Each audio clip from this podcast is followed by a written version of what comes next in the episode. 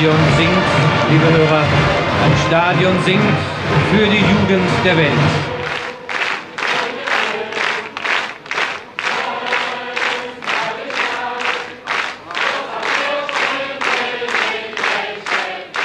Blumenkinder für zehn Tage.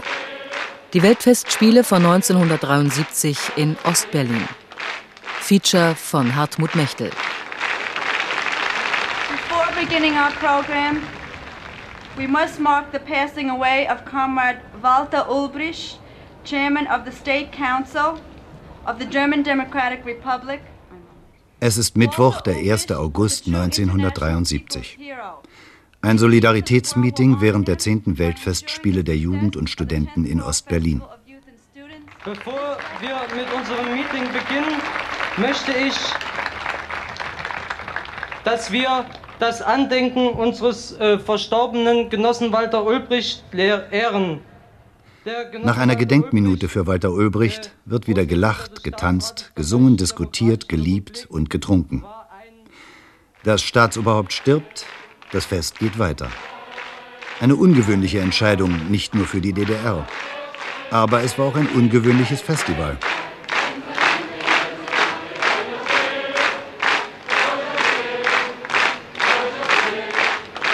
Ja, ja, wir treffen uns auf jeden Fall. Sommer dreiundsiebzig zum zehnten Festival. Ja, ja, wir treffen uns auf jeden Fall.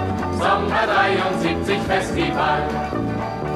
Zum Festival gehört auch deine kluge Diskussion. Bücher gibt's genug bei uns und lesen kannst du schon. Bei Marx und Lenin steht nicht nur, was gut und böse ist. Da lernst du, wie die Erde zu verändern ist. Ja, ja, wir treffen uns auf jeden Fall.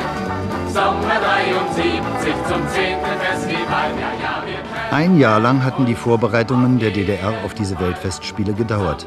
In einer Agitationsbroschüre hieß es: Die ständige weitere Veränderung des internationalen Kräfteverhältnisses zugunsten des Sozialismus hat mit dazu beigetragen, dass die Weltfestspiele heute eine so große Rolle bei der aktiven Einbeziehung der Jugend und Studenten in den antiimperialistischen Kampf der Völker spielen. Die Jugend der D D R bereitet mit vielfältigen Taten, mit Subotniks, Sonderschichten, das Festival vor. Jede macht fürs Festival eine extra Sonderschicht. Das, was wir gewöhnlich machen, reicht für diesmal nicht. Jeder schafft sich Platz im Garten für ein Blumenbeet, dass er dann mit Lecken auf dem Bahnsteig steht. Ja, ja, wir treffen uns auf jeden. Wer zum Festival wollte, musste gute Zensuren haben, gesellschaftliche Aktivitäten nachweisen können, den richtigen politischen Standpunkt vertreten und sich im Wettbewerb ums Thälmann-Ehrenbanner hervorgetan haben. Matthias, damals Schüler in Grimma, erinnert sich an die Monate vor den Weltfestspielen. dreiundsiebzig, da war ich dann schon sechzehn Jahre alt, aber das ging vorher los mit den Weltfestspielen, mindestens ein Jahr vorher. Äh, da wurden nämlich schon kleine Festivals an den Schulen veranstaltet. Da gab es so ein Staffelprinzip, wie vorher diese ganze Geschichte angeheizt wurde. Da wurden auch die Lieder schon eingeübt, die da ausgegeben worden waren. Ich war in einem Singleclub, ich war mitten im tiefen Sachsen, in einer Kleinstadt, und ging in Grimma auf eine erweiterte Oberschule, Schule, also Gymnasium oder neunte Klasse, und da ich immer irgendwie mit Singleclub und diesen Liedern so befasst war, äh, erreichte uns das ziemlich früh über diese Lieder, die da vorher, wie gesagt, schon eingefädelt wurden. Das Nervigste war eigentlich, äh, ja, ja, wir treffen uns auf jeden Fall Sommer dreiundsiebzig zum zehnten Festival. Das war so ganz einfach in D-Dur oder irgendwie so auf der Gitarre, und das wurde runtergeschrubbelt. Da konnte man auch selber noch Strophen dazu dichten. Das machten dann auch diese einzelnen Single-Gruppen und so. Als der Sommer ran war, konnte man es schon überhaupt nicht mehr hören. Wir hatten eine eigene fünfziger-Gruppe. Und da wurde man also ausgewählt und delegiert, und da durften nur die Besten hinfahren. Also, glaube ich, pro Klasse höchstens zwei oder drei. Und ich weiß, es gab eine ganze Menge Ärger. Wir wollten eigentlich geschlossen als so Singlegruppe fahren und dachten auch, wir könnten als Singlegruppe zum Beispiel eine Zehner und noch eine zweite Zehnergruppe bilden. Das wurde uns aber dann auch versagt. Es wurden auch die einzelnen Leute durchgegangen und ich erinnere mich noch, dass mein Freund oder eigentlich noch drei mindestens aus dieser Singegruppe nicht fahren durften, weil die waren Mitglieder der Jungen Gemeinde.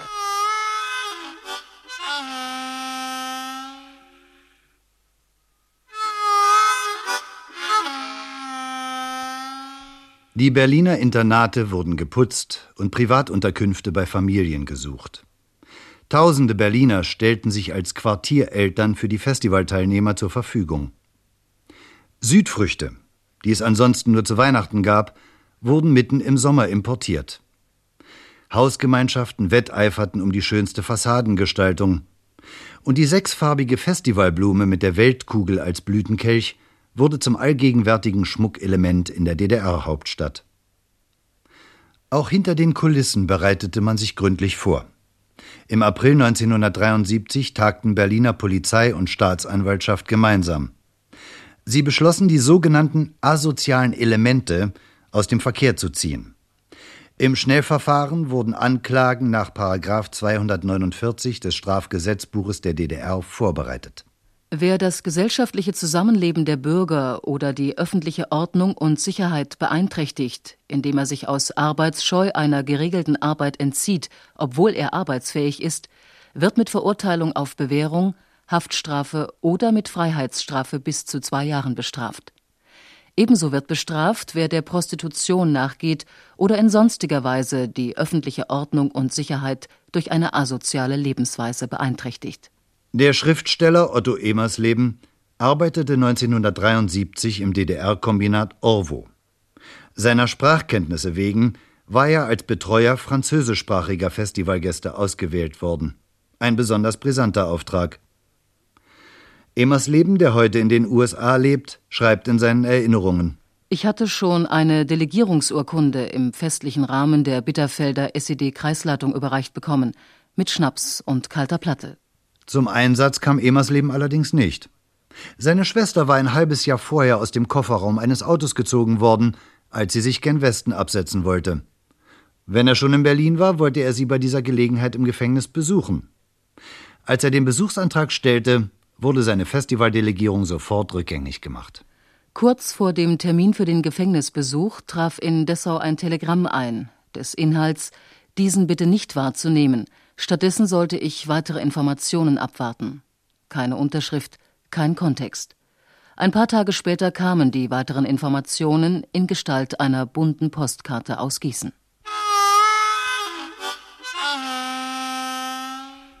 Um einer möglichen Störung der Festatmosphäre vorzubeugen, war die Schwester in den Westen abgeschoben worden. Die Weltfestspiele als Katalysator in Ausreiseangelegenheiten. Sag mir, wo du stehst. Sag mir, wo du stehst und welchen Weg du gehst. Erste Einschätzungen besagen, dass der Straftatenanfall geringer wurde. Nicht nur, weil eine hohe Anzahl Asoziale und Prostituierte inhaftiert sind, sondern weil auch die ihnen nahestehenden kriminell Gefährdeten durch das Vorgehen der Volkspolizei und der Justizorgane gewarnt sind. Berichtete das Berliner Präsidium der Volkspolizei im Juni. Die Staatssicherheit tagte separat. Sie schulte ihre hoffnungsvollen Nachwuchskader, auf dass sie in der Lage seien, sich unerkannt unter die Jugend zu mischen und das Schlimmste, einen organisierten Grenzdurchbruch, zu verhüten.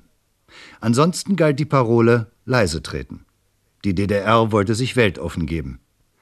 Aber alle Befürchtungen waren unnötig. neunzehnhundertdreiundsiebzig stand die D D R-Jugend zum Start. Ulbricht war bereits alt und krank. Mit der Machtübernahme durch Honecker war Hoffnung eingezogen. Der Sozialismus hat eine Chance. Die D D R wird allgemein anerkannt, es geht aufwärts mit den Arbeits- und Lebensbedingungen und wenn gar solch freiheitlicher Spaß wie das Festival möglich ist, wenn die Polizei zum fast unsichtbaren Freund und Helfer mutiert und die Stasi-Spitzel aussehen und reden wie jeder beliebige FDJler, was gibt's da noch zu meckern? Die für Ordnung und Sicherheit zuständige Abteilung Inneres fühlte sich arbeitslos. Berlin war eine saubere Stadt, das Großereignis konnte beginnen.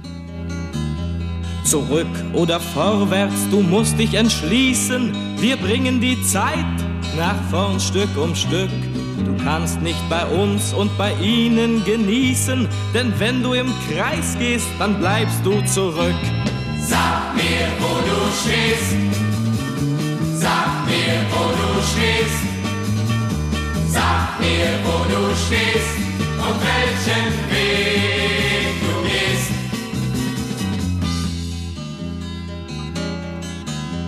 du gehst. Du gibst, wenn du redest, vielleicht dir die Blöße, noch nie überlegt zu haben, wohin.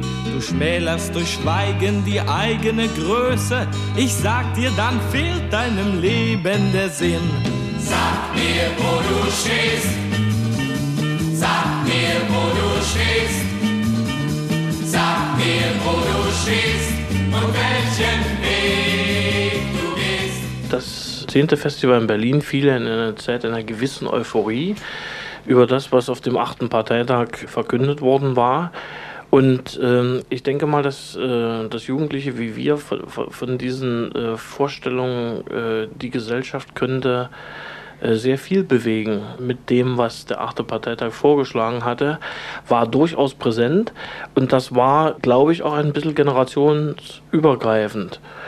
Dass viel daraus nicht geworden ist, ist ein anderes Thema. Hartmut König, später Sekretär des Zentralrats der F D J und stellvertretender Kulturminister der D D R, war neunzehnhundertdreiundsiebzig Journalistikstudent in Leipzig und bekannt als Liedermacher des Oktoberclubs. Sag mir, wo du stehst und das bekannteste Festivallied Wir sind überall stammen aus seiner Feder. Klar, Liedermacher äh, waren rund um die Volksbühne zugange. Gladys Marin, Angela Davis, die vietnamesische Delegation aus der allgemeinen Zeitgeschichte jener Wochen und Jahre. Und es war die Grundstimmung, man ging auf die Straße, man erlebte irgendwas, man sprach mit Leuten. Man hatte gerade gelernt, irgendwie Weltsprachen äh, sich so draufzudrücken. Man hatte eine Möglichkeit, das irgendwie mal anzuwenden, ne? Miteinander zu reden. Und man fühlte sich ungeheuer eingebunden in alles, was so auf der Welt passierte. Man ließ sich ein bisschen was erzählen, man hörte Lieder, man hatte irgendwie so fremde Gerüche äh, in der Nase. Und alles war ungeheuer aufregend, denn die Welt hatte man ja noch nicht gesehen. An Angela Davis war zu erleben diese Frau.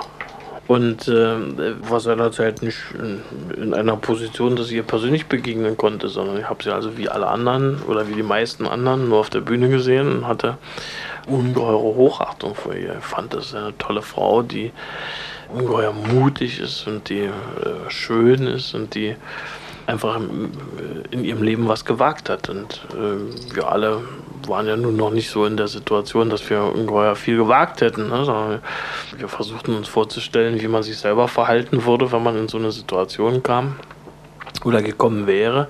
Und die Vorstellung misslang, ne? Das war also gar nicht möglich. Mit der vietnamesischen Delegation, speziell auch, sagen wir, Opfern, die in der südvietnamesischen Delegation waren, ähm, das waren sehr plastische Schilderungen dessen, was dort vorgefallen war, und fügte sich zu dem allgemeinen Bild, das aber, glaube ich, also völlig unwidersprochen unisono auf den Weltfestspielen herrscht. Und da ist ein, ein schreiendes Unrecht passiert und man, man muss sich dazu irgendwie verhalten und man braucht auch eine persönliche Haltung dazu. Und deshalb äh, hat man nicht nur hingehört, sondern hat also sozusagen mit, buchstäblich mit allen Sinnesorganen versucht aufzunehmen, was ein Mensch, der, der nun mehr oder weniger gerade aus einer solchen Situationen, dass es zu den Weltfestspielen kommt, zu berichten weiß. Das war so äh, authentisch, oder wir empfanden es als so authentisch, dass das einfach so einprägsam und un unverlierbar war. Ja, und ähm, ich meine, Chile war eine interessante Erfahrung zu jener Zeit. Es gab den Putsch noch nicht. Es war in Lateinamerika irgendetwas, was neu war, und wir waren ungeheuer interessiert an dem, was da, äh, was da ablief, ne? Inti Illimani war da und hatte, hatte ein bisschen erzählt. Ähm, äh, übrigens ein großes Glück für die Gruppe, weil sozusagen um diese Zeit geschah ja der Putsch, und dadurch, dass sie zu den Weltfestspielen war, äh, waren sie also von der unmittelbaren Repression der Anfangswochen des Putsches verschont und konnten ins Exil. Das war, das war ein tolles politisches und kulturelles Erlebnis.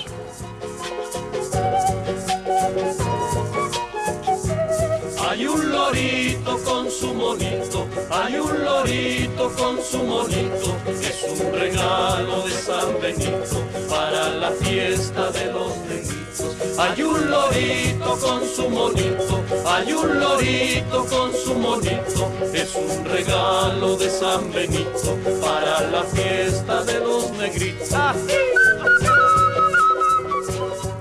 Die Weltfestspiele wurden vom Weltbund der demokratischen Jugend organisiert. Sie waren ein Treffen von Vertretern politischer Jugendorganisationen. Die ersten Weltfestspiele fanden neunzehnhundertsiebenundvierzig in Prag statt. neunzehnhundertdreiundsiebzig, zum zehnten Festival in Ostberlin, war ein großes Aufgebot an Prominenten gekommen. Der P L O-Chef Yasser Arafat, Roberto Viezzi, der Präsident des Weltbundes der demokratischen Jugend, die Kosmonautin Valentina Tereschkova, erste Frau im Weltall, und natürlich Erich Honecker mit der gesamten Führungsspitze der D D R. Der politische Stargast des Festivals war Angela Davis, amerikanische Kommunistin und Bürgerrechtlerin, die nach einer fadenscheinigen Mordanklage in den U S A lange in Untersuchungshaft gesessen hatte, was weltweite Proteste auslöste. Jeder D D R-Schüler hatte eine Postkarte an den amerikanischen Präsidenten geschrieben, an den Gouverneur, an den Gefängnisdirektor und an Angela selbst.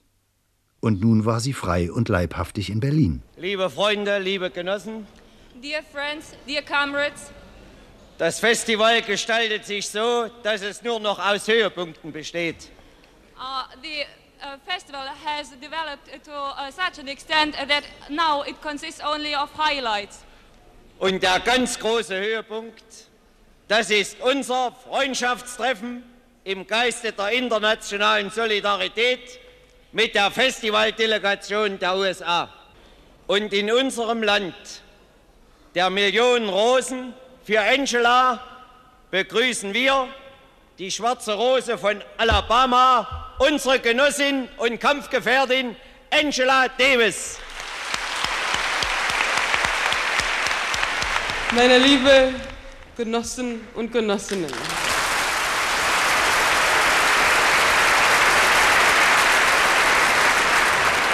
Ich glaube, dass alle die Mitglieder unserer Delegation jetzt wissen, wie wichtig es ist, andere Sprachen zu lernen und die Solidarität konkret auszudrücken. Am Samstag, dem achtundzwanzigsten Juli neunzehnhundertdreiundsiebzig, wurden die zehnten Weltfestspiele im Stadion der Weltjugend eröffnet. neunzehnhunderteinundfünfzig war Ostberlin schon einmal Gastgeber gewesen, doch das neue Spektakel ist gigantischer. fünfundzwanzigtausend Delegierte aus hundertvierunddreißig Ländern. Dazu mehrere hunderttausend einheimische Jugendliche sind angereist.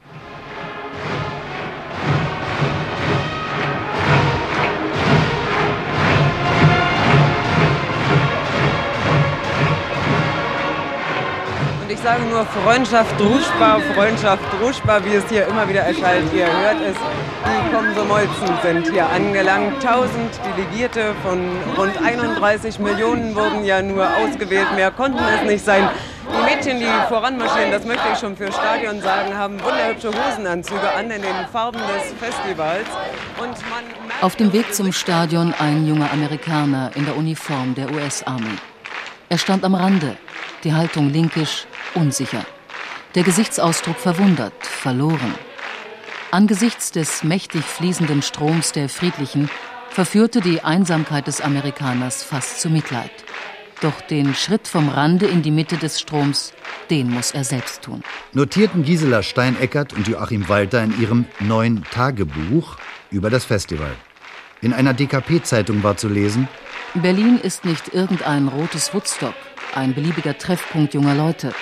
Hier versammeln sich die Sieger der Geschichte. Hier triffst du die Direktoren, Minister und Präsidenten von morgen.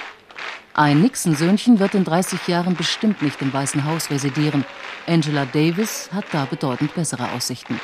So viele internationale Gäste waren noch nie in Ostberlin gewesen. Günter Jahn, damals Chef der Freien Deutschen Jugend, kam aus dem Begrüßen der Gäste gar nicht mehr heraus. Liebe Freunde, ihr seid hier nicht unsere Gäste, sondern Familienangehörige mit polnischer Sprache.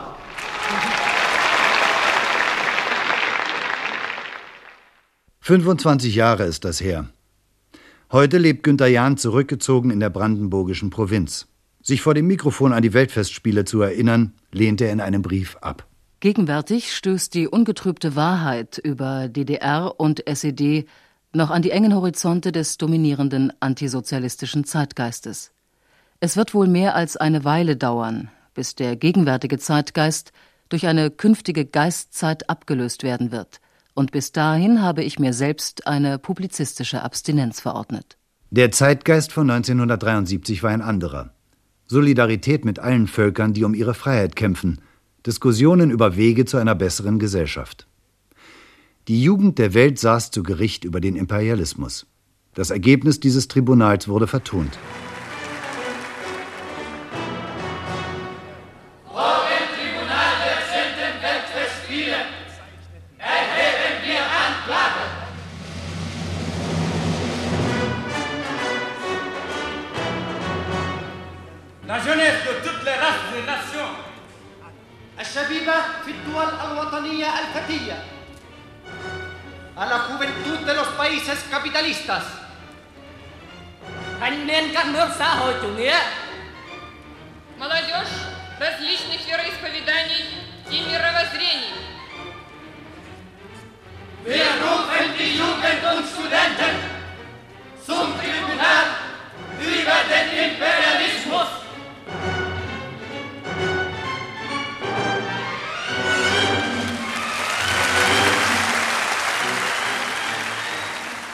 Frankfurter Allgemeine Zeitung vom dritten August neunzehnhundertdreiundsiebzig.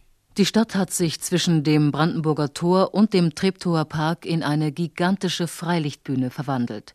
Wie geölt läuft der Organisationsapparat, unauffällig, fast lautlos und präzise. Auch auf diesem Gebiet demonstriert der neue Staat sein neues Selbstbewusstsein. Die Westdeutschen werden kühl, aber keineswegs unfreundlich behandelt. Die Diskussion, eines der Phänomene dieses Festivals, reißt nicht mehr ab. Während auf der einen Seite des Alexanderplatzes pausenlos Folkloregruppen und Chöre über die Freilichtbühne ziehen, wird in der Nähe der S-Bahn im Schatten der Weltuhr ebenfalls pausenlos in unzähligen kleinen Gruppen diskutiert, ohne Aggression, relativ offen und meist bemüht sachlich. Dabei zeigen sich die bundesdeutschen Vertreter nicht immer von der geschicktesten Seite. Entweder hört man billige Anbiederung oder billige Anti-Argumentation. Mich würde jetzt noch mal interessieren, du sagtest, ihr habt kein Endziel, ihr, es gibt verschiedene Wege, ihr habt, aber man muss doch irgendwie etwas vor Augen haben, wofür man kämpft. Ja, und das ist doch normalerweise also nicht ein Endziel, mal, aber das ist ein Ziel. Das, das, das sind Stufen, das. man geht also, man sieht, ja, und, man, man, und man sieht oben, oben an einer Treppe äh, irgendwo einen Punkt und man geht also ja, und, die Treppe und, Stufe und dieser Punkt, Stufe was ist das heraus. Für euch? Was, was ist das für ein Punkt? Der Punkt ist noch in der Diskussion. Konkret sind die ersten und die zweiten Schritte. Und zwar die Schritte der nächsten fünf Jahre und der nächsten zehn Jahre und der nächsten dreißig Jahre. Aber was dann im, im nächsten Jahrtausend, das viele von euch hier noch erleben werden, was äh, dann sein wird, da kann man einfach nicht sagen, äh, was äh, und wie es läuft. Und, und das hat man in der D D R vor zwanzig Jahren eben auch so nicht voraussagen können, die Realität. Wir, wir haben vor zwanzig Jahren schon gesagt, wir wollen den Sozialismus. Ich entnehme daraus, dass, es, dass ihr den Sozialismus nicht haben wollt. Ihr wollt auch nicht den Kapitalismus. Entnehme ich daraus. Ja, du sagtest, wir wussten es vor zwanzig Jahren nicht. Wir wussten es vor zwanzig Jahren. Genau, wir wollen den Sozialismus. Genau, das ist, das ist, das ist demokratischen Sozialismus. Ja, was ist das? Ist das? Was ist das? Was ist das? Das ist die, der das ist Weg der breiten Diskussion zu einer anderen Gesellschaftsform, die man aber jetzt nicht in kurzer Frist äh, äh, der Bevölkerung irgendwie aufoktroyiert. Damit verschleiert ihr aber die Klassenfrage. Du unterscheidest zwischen äh, Beherrschten und Herrschenden. Ja. Wir sagen, wir unterscheiden zwischen Klassen. Die rhetorische Unterlegenheit der Westdeutschen fand Einzug in den Volkshumor. Die Anekdotenerfinder machten sich ans Werk. In der D D R-Presse war zu lesen: Westberliner Festivalteilnehmer versuchten auf dem Alex das große Wort zu führen. Sie unterhalten sich mit den Jugendlichen aus unserer Republik. Euer Alex ist ja ganz schön, aber die vielen Betonklötze. Der junge Mann weist auf die Hochhäuser. Da schiebt sich ein Pionier nach vorn. So ein kleiner Steppke baut sich vor den Westberlinern auf, stemmt die Hände in die Hüften, runzelt die Stirn und sagt todernst: Na was denn, baut ihr noch mit Lehm? Der westdeutsche Publizist Peter Schütt schrieb neunzehnhundertdreiundsiebzig für die Zeitung der D K P: Horch, was kommt von draußen rein, spielt die Musik, als die B R D-Delegation einmarschiert. Mancher schmunzelt: Von draußen. Der Traum von der Einheit der Nation ist ausgeträumt. Unmittelbar vor der großen Ehrentribüne, die ja flankiert wird von den Aufbauten der Reporterkabinen für Fernsehen rechts und für Rundfunk links, ist nun die Delegation der Bundesrepublik Deutschland angelangt, während im Innenraum jetzt schon andere Schilderträger und Fahnenträger Aufstellung genommen haben. Hier also Bulgarien, Algerien, Australien. Und drüben auf der Gegenseite, das möchte ich auch noch erwähnen, da leistet eine ganz besondere konditionelle Arbeit auch das große Orchester der Nationalen Volksarmee der D D R mit einer repräsentativen Besetzung, vielleicht fünfzig, sechzig Musiker mit allen einschlägigen Instrumenten, die es überhaupt gibt, und daneben mit einer kleinen Besetzung, mit einer Combo-Besetzung, die Sie vielleicht jetzt gerade hören, die Fröhliche Weisen spielt, und die Marathonleistung dieser Musiker, finde ich, muss auch anerkannt werden. Aus Westdeutschland nahmen Vertreter von vierzig Jugendorganisationen an den Weltfestspielen teil. Vom S D A J über die Falken bis zum Evangelischen Studentenbund. Die Teilnehmerzahl, nicht einmal vierhundert, weniger als der D D R-Kreis Grimma stellte, wurde zwischen der F D J und dem Deutschen Bundesjugendring ausgehandelt. Die jeweiligen Vorstände der sehr unterschiedlichen Organisationen bestimmten dann die Teilnehmer. Meist fuhren die Vorstandsmitglieder selber. Ausnahmsweise durften die Bewohner der besonderen politischen Einheit West-Berlin nicht separat, sondern innerhalb der bundesdeutschen Delegation anreisen, abgesehen vom Westberliner S E D-Ableger S E W, der linientreu unter dem Buchstaben W ins Stadion der Weltjugend einmarschierte. Klaus Uwe war damals sechsundzwanzig, ein linker Rechtsreferendar, in seiner Freizeit im Vorstand der Westberliner Jungsozialisten tätig. Ich empfand das als eine ganz tolle Veranstaltung. Es gab sicher einen ganzen Reigen von offiziellen Veranstaltungen, wo, wo dann so mehr diplomatisch vorgegangen wurde. Aber neben dem rein diplomatischen gab es eine Unzahl von Veranstaltungen, wo wirklich die Jugend der Welt sich getroffen hatte, wo sie mit ihren kulturellen Vorstellungen, mit ihren emotionalen Bedürfnissen sich wirklich zusammengefunden hatte.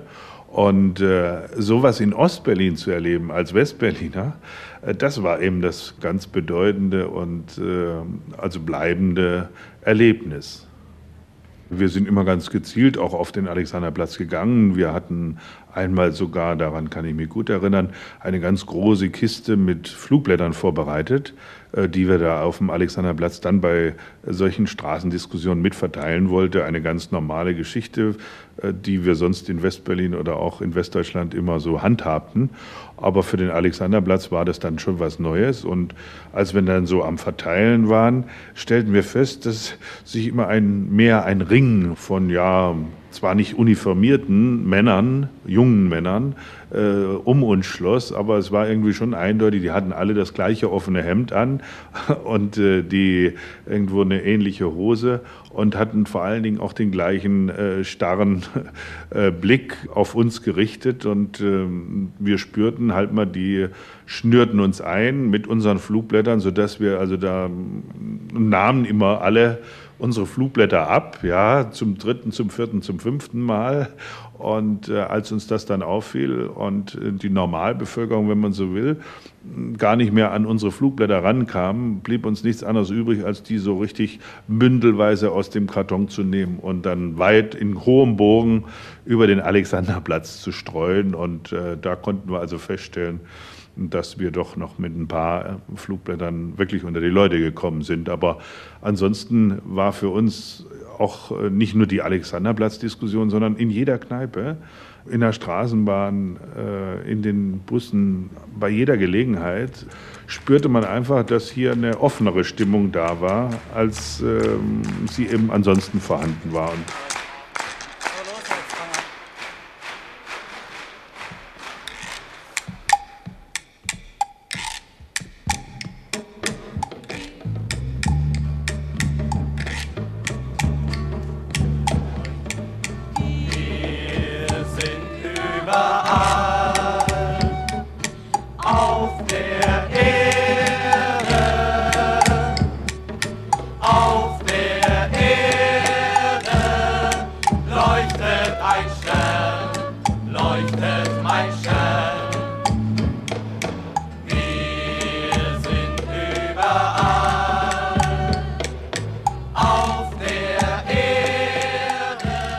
Am ersten August, in der Mitte des Festivals, machten sich auch fünfhundert Schüler aus Grimma auf den Weg in die Festivalstadt. Unter ihnen Matthias Thalheim. Traten da an, also in Grimma, auf diesem oberen Bahnhof, diese zehn solche fünfziger-Gruppen, alle in Blauhemden ausgestattet äh, und wurden dann verladen in solche Viehwaggons eigentlich, also es waren solche Güterwagen, die eigentlich später, habe ich das ja dann bei der Armee er- erlebt, das waren solche Truppentransportwagen. Unten konnte man sich da so hinsetzen und oben hatten die nochmal auf halber Höhe so, eine, so einen Zwischenboden eingezogen, so eine Art Tenne. Und da sind wir also, glaube ich, immer fünfzig in so einen Waggon rein, losgefahren. Das waren Sonderzüge, die fuhren sehr lange nach Berlin. Wir sind da vielleicht früh um sieben losgefahren, da in Grimma, und fahren dann nachmittags erst achtzehn Uhr oder sowas in Berlin mit vielen Zwischenhalten. Das waren also Sonderzüge.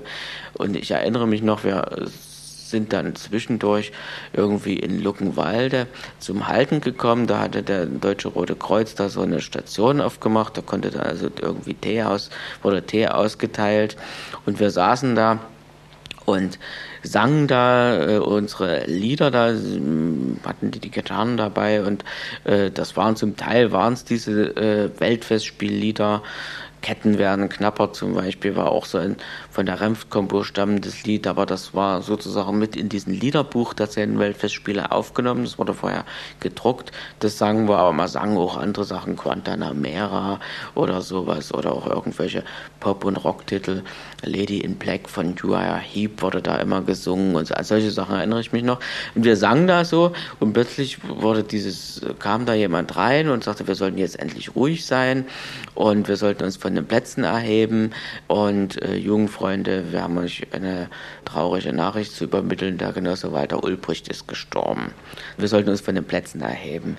Und die Gitarrenmenschen, die saßen alle da oben auf dieser Tenne und das weiß ich noch genau, wir konnten uns also gar nicht erheben, wir konnten uns nicht hinstellen.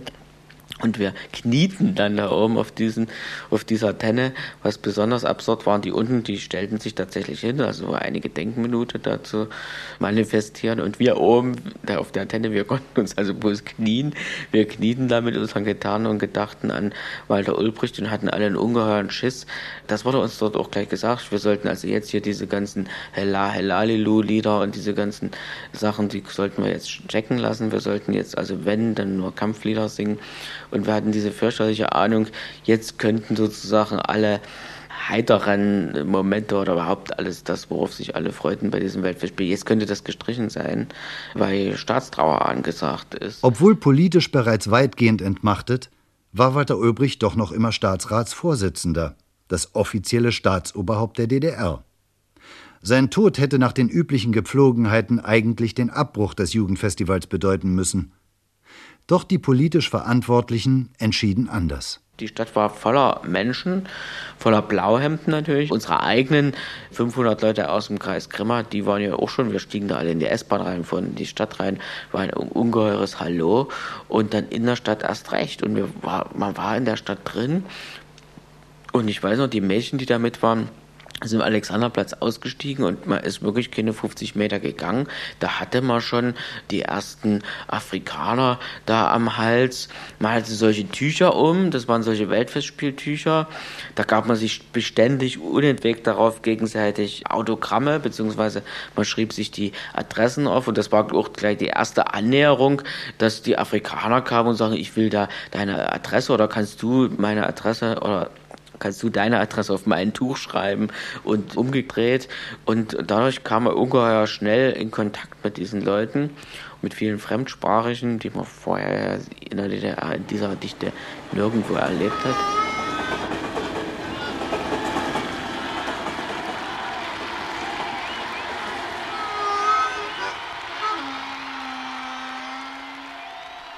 Auf unzähligen Veranstaltungen stellten sich vorher in der D D R nie gesehene und nie gehörte Völker und Kulturen vor. Vom ganz offiziellen Festival des politischen Liedes bis zu spontanen Open-Air-Auftritten, vom Schlager bis zur Folklore.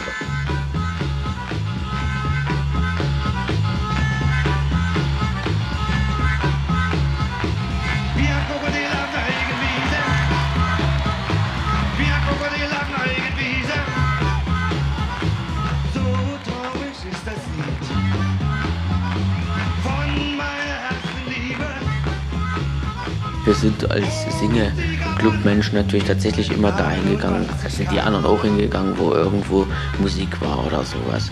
Ich habe die Klaus-Renft-Kombo erlebt in der Karl-Liebknecht-Straße, das kam mir wie ein besonderes Wunder vor, die kam ja auch aus Leipzig. Dass die tatsächlich dort zu erleben waren zwischen polnischen und ungarischen Informationszentrum in dieser kleinen Lücke da in der Karl-Liebknecht-Straße spielten die da Cäsars Blues.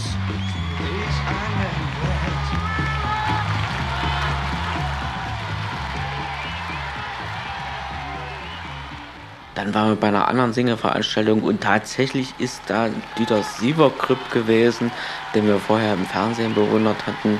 Also es kam einem sehr unwirklich vor eigentlich, was da alles so zu sehen war. Die Klaus-Renft-Kombo lag damals für kurze Zeit sehr nah an der offiziellen Linie. Gerolf Panach, wenige Jahre später mit Bühnenverbot belegt und verhaftet, schrieb neunzehnhundertdreiundsiebzig, Ketten werden knapper. Ein nicht nur zum Festival erfolgreiches Lied. Ketten werden knapper und brechen sowieso.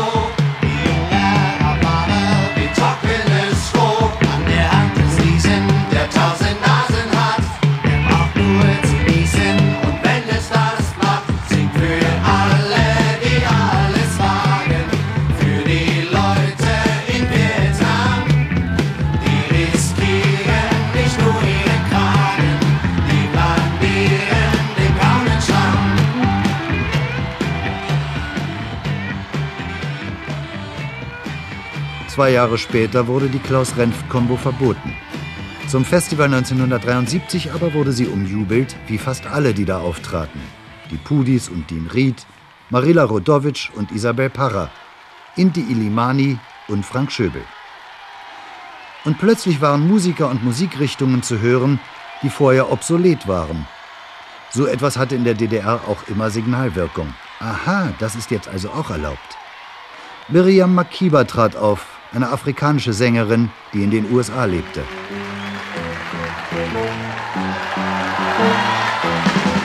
Miriam Makeba.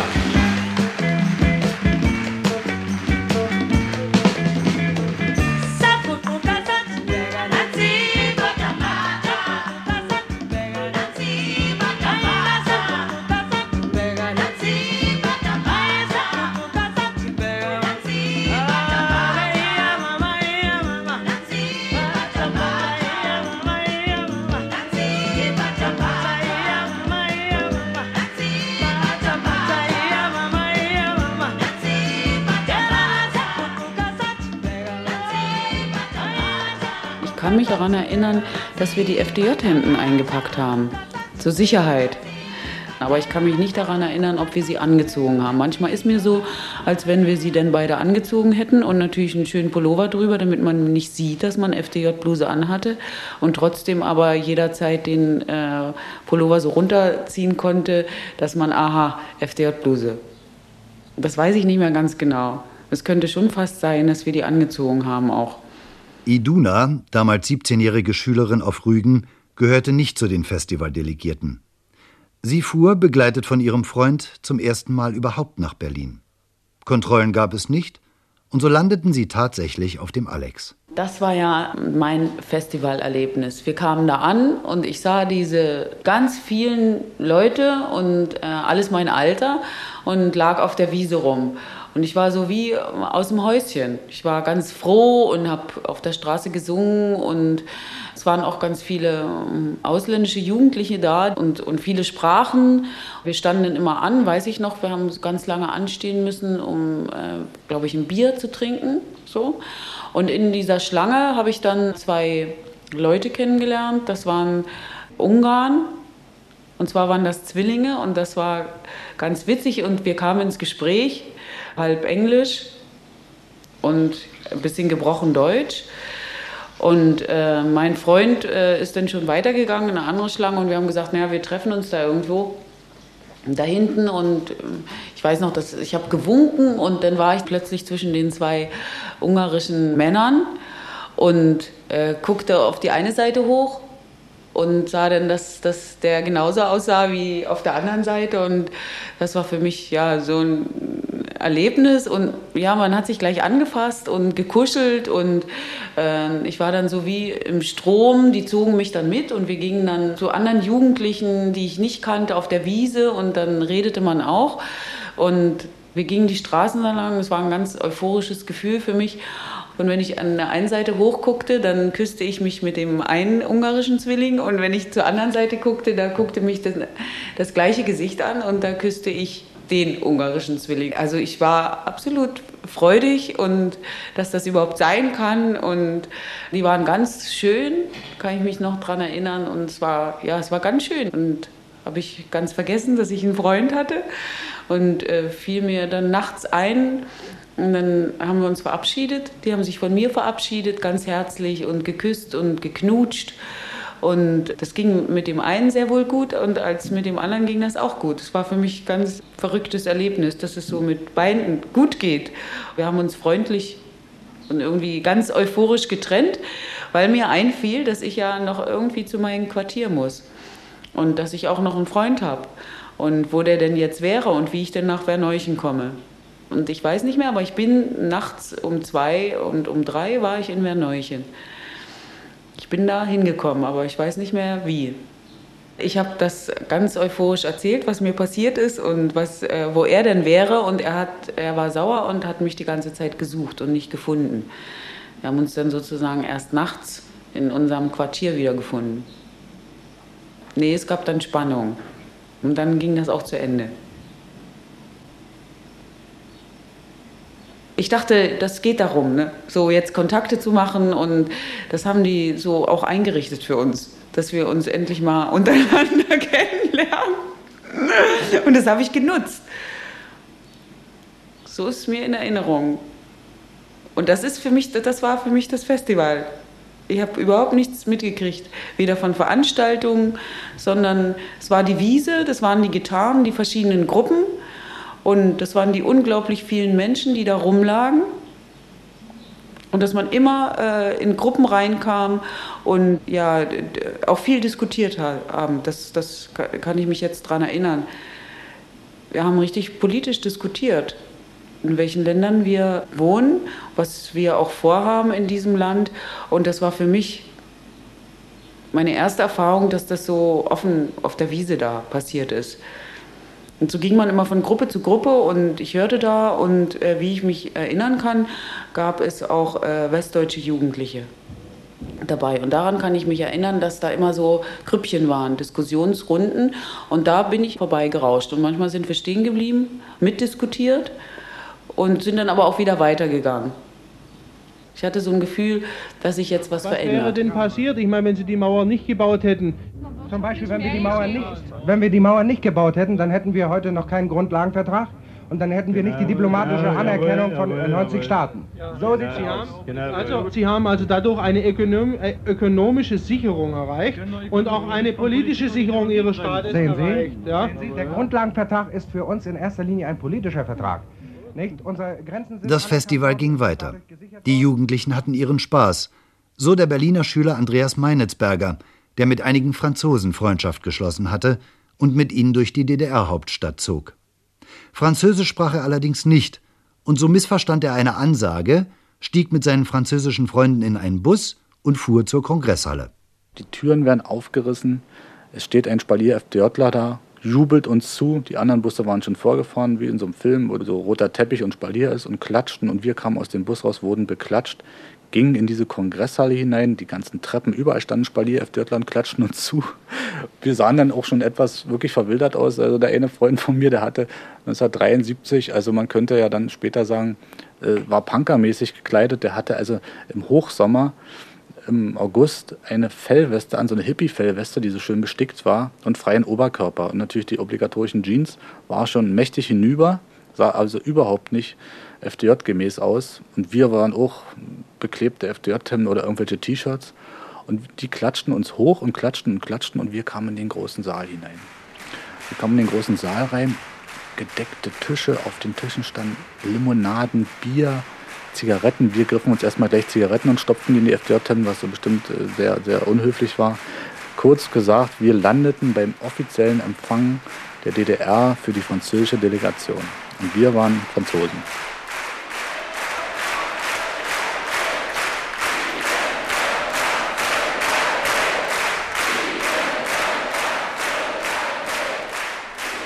Neben dem offiziellen Festival gab es ein zweites, das die plötzliche Freiheit und Lockerheit als erregenden Hintergrund für persönliche Erlebnisse nutzte.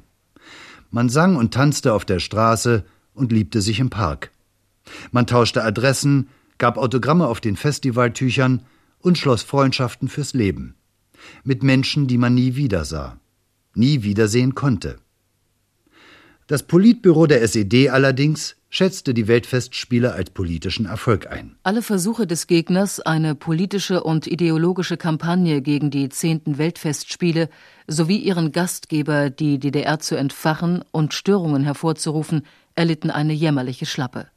So erklärten Delegierte der Gewerkschaftsjugend verschiedener westeuropäischer Länder, die D D R habe mit ihrer Weltoffenheit einen großen Eindruck hinterlassen und eine ideologische Schlacht gewonnen. Die zehnten Weltfestspiele waren ein überzeugender Ausdruck des gewachsenen Bewusstseins der Jugend der D D R.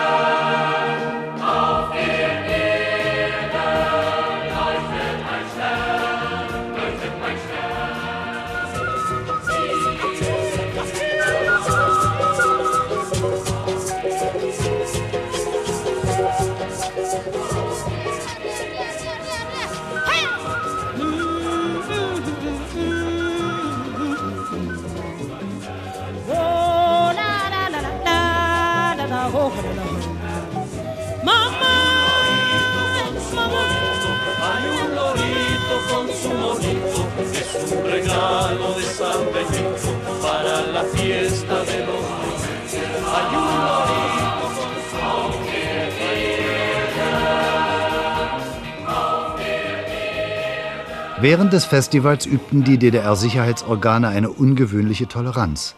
Sie waren fast unsichtbar. Neun Tage lang. Dann aber kam der zehnte Tag. Der Tag nach dem Festival. Wir waren als Westberliner dann ja noch die letzte Nacht geblieben. Also sonntags war das Festival zu Ende. Da war die Abschlussveranstaltung. Wir sind dann aber noch eine Nacht geblieben bis Montag früh. Und da war in der Nacht ja ganz Ostberlin umgeflaggt worden. Das heißt, alle bunten Fähnchen und Flaggen und äh, Tücher waren weg. Und da war alles nur noch schwarz, weil äh, Walter Ulbricht war ja während der Weltjugendfestspiele verstorben. Und da war am nächsten Tag plötzlich wieder die, die Stimmung, wie wir sie sonst immer äh, kannten, die war da wieder aufgezogen. Das heißt, das Ganze war irgendwo dann doch schon, naja, wie, wie auf dem Theater, wo dann eben heute dieser Aufzug angesagt ist und morgen dann ein anderes Stück. Den Abschluss des Festivals erlebten wir in der heutigen, also in der heutigen Nikolaikirche liegend. Das war damals eine vollkommene Ruine. Also wir lagen in diesem Gemäuer im Gras, soffen, tranken, scherzten darum und es gab ein großes Feuerwerk. Und das Festival war offiziell zu Ende. Alle waren so bitter traurig. Wir begriffen langsam, dass wir die Leute doch, von denen wir die Adressen hatten und dass wir die nie in Frankreich besuchen können. Vor unserem fünfundsechzigsten Lebensjahr, das war für uns damals doch eine ziemlich große Zeitspanne. Also es mischte sich schon immer so eine Wehmut und Trauer ein, dass das nun zu Ende ist. Und am nächsten Tag, ich glaube es war der sechste August, ich weiß es nicht genau, es war jedenfalls ein Montag, war schlagartig Staatstrauer angesetzt. Und wir... Wir waren noch voll in diesem ganzen Festivaltaumel und waren noch mit der Verarbeitung und be- alle begriffen und, und wollten noch irgendwie weiterfahren. Wir mussten noch eine Delegation verabschieden irgendwie. Und dann wurde ratzbatz alle Fahnen runtergeruppt, alle Plakate abgemacht. Das waren ja, die Häuser waren ja so geschmückt. Also jedes Haus hatte so einen Wettbewerb. Da war dann jeder Balkon, hatte, der eine Balkonreihe hatte eine Blume, der, die andere Balkonreihe hatte eine Fahne. So sahen ja die Häuser straßenweise aus. Und, und das war innerhalb von ein paar Stunden, wurde das alles mit den Hausgemeinschaften oder wie auch immer, wurde das eben abmontiert. Ja. Also das war ein jäher Bruch und man, mal, man war wieder da, wo man mal aufgebrochen ist, was man für eine Woche oder wie lange das Festival war, total vergessen hatte.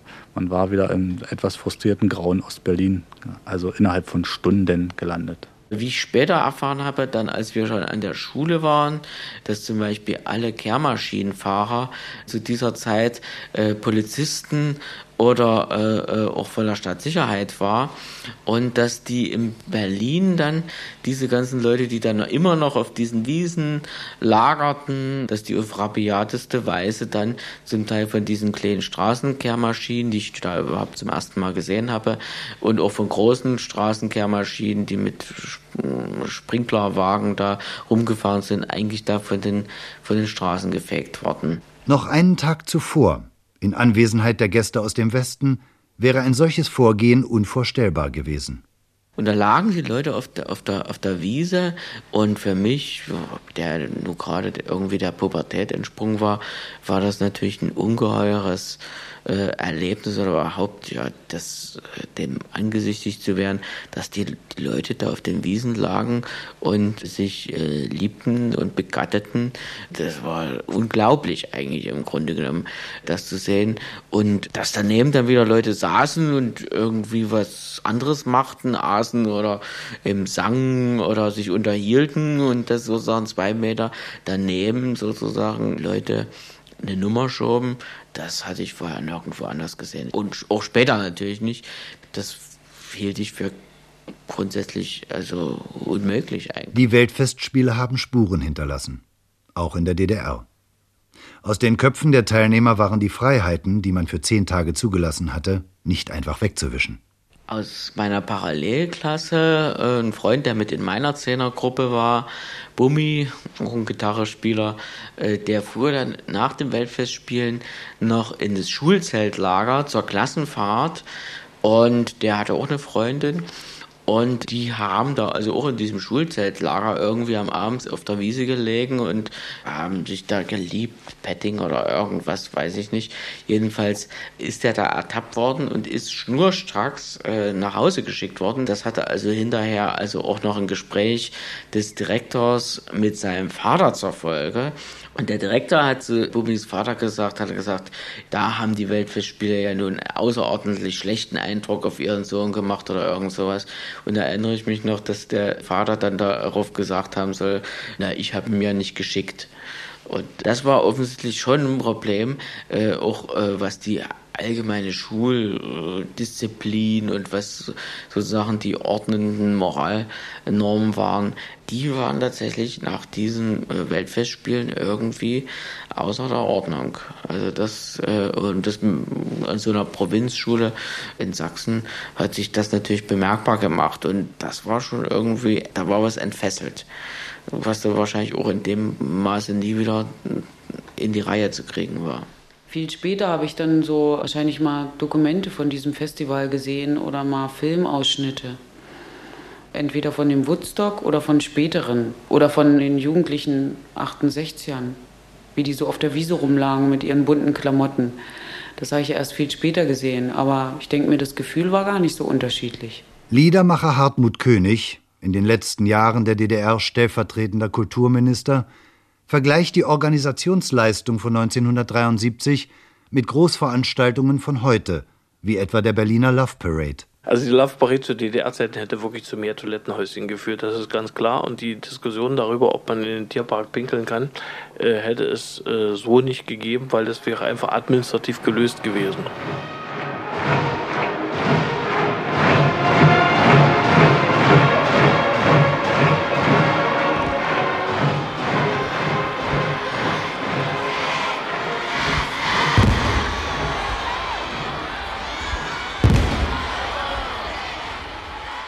Iduna Hegen, damals heimlich aus der Provinz nach Berlin gereist, ist heute Schauspielerin in Berlin und Neubrandenburg.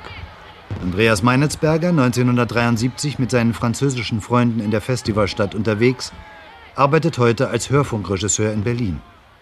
Hartmut König verlor seine politischen Posten mit dem Ende der D D R und arbeitet jetzt als Journalist bei einer Wochenzeitung in Brandenburg. Der Westberliner Delegierte Klaus Uwe ist heute Rechtsanwalt und stellvertretender Vorsitzender der Berliner S P D. Matthias Thalheim, zu den Weltfestspielen von seiner Grimmaer Schule delegiert, arbeitet heute als Hörfunkredakteur in Leipzig. An die Weltfestspiele von neunzehnhundertdreiundsiebzig haben sich alle gern erinnert.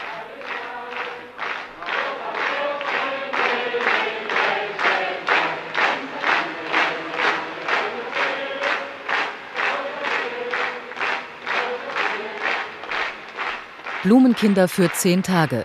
Die Weltfestspiele von neunzehnhundertdreiundsiebzig in Ostberlin. Feature von Hartmut Mechtel. Redaktion Holger Jakisch. Es sprachen Thomas Wolf und Susanne Daubner. Schnitt Wenke Decker. Ton Peter Kainz. Regieassistenz Frank Düsekow. Regie Andreas Meinetzberger. Produktion Mitteldeutscher Rundfunk neunzehnhundertachtundneunzig.